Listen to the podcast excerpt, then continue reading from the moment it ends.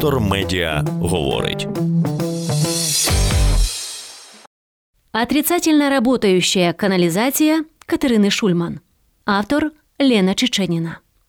Ані Лорак Стайл чудово працює і у випадку хороших росіян. Недавно ми сміялися з Ані Лорак. Писали, що людина вона настільки недалека, що у спробах пропетляти потрапила на саме дно формулювань, називаючи війну етай ситуацією, і случилось то, що случилось. Найбільше стібалися навіть не над любов'ю співачки до грошей, а над її неймовірною тупістю і неосвіченістю, яка остаточно перетворила Лорак на комічну персонажку. Але, схоже, ані інтелект, ані хороша освіта не мають жодного значення, коли так званим хорошим росіянам починає йтися про війну в Україні. Ось погляньмо на їхню височолу інтелектуалку політологиню Катерину Шульман, яка знає багато різних розумних слів і вміє складати їх у речення. Її інтелектуальність та високочулість настільки потужні, що в Росії стали майже мемом. Її чоловік, літературознавець, навіть колись обігруючи імідж дружини, написав довжелезного дописа, в якому нарочито хитромудро аналізував рядки з пісні репера Оксамирова «Нету мілфи сексапільній, чим Екатерина Шульман. Наприклад. В сталкивании лбами разноуровневых элементов, чтобы те выдавали отшибки нейтринно нового смысла. В этом творческий метод Оксимирова. Красота и уродство – это такой церн по расшибанию явлений, спекшихся в мем, кажущимися елементарними друг об друга. А тепер давайте глянемо, що інтелектуалка Шульман пише у відповідь на допис про вину росіян і небажання багатьох із них її усвідомлювати. У сусіда дом згорів, а у нас канализацию прорвало. Каждому, как говорится, своя слеза солона. Только соседу дом отстроят всем миром, это ясно. А нам запрещают даже ремонт планировать. Говорят, у вас всегда так было. И вообще, сперва осознайте, откуда это все взялось и что у вас по полу плавает. Дом згорів, каналізацію прорвало.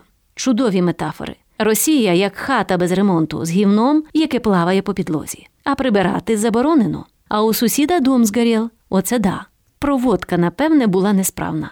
Случилось, так би мовити, то, що случилось якими б розумними та освіченими вони не були, але рано чи пізно перетворюються на Ані Лорак. Хоча із цим твердженням цілком можна посперечатися, бо ж ця Шульман не така проста.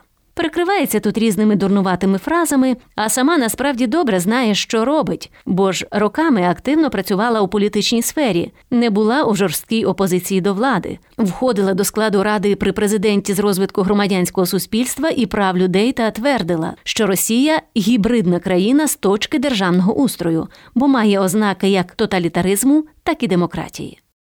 Нині Шульман поїхала з Росії, пояснюючи це винятково робочими моментами.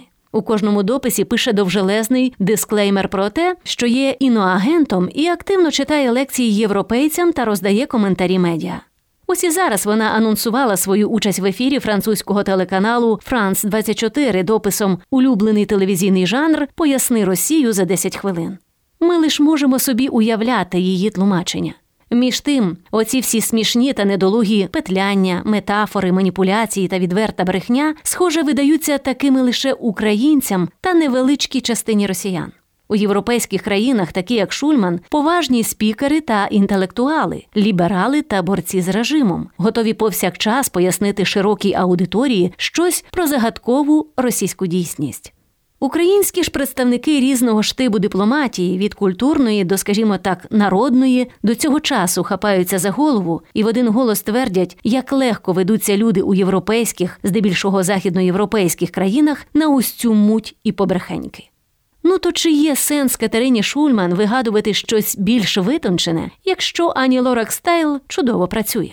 Те, що з неї посміються українці, значення ніякого немає. Самі ж українці часто губляться у здогадках. Ось ці всі все не так однозначно росіяни в імміграції говорять ці дурниці щиро, чи усе ж є якась прихована гра. Ми звикли думати, що їхня пропагандистська машина настільки складна і витончена, що часто згідні схилятися до другого варіанту. Та упродовж минулого року на українському питанні так гучно і по-дурному посипалися десятки сотні російських митців, інтелектуалів та опозиціонерів, що міф про таємні умисли усе більше виходить на перший план.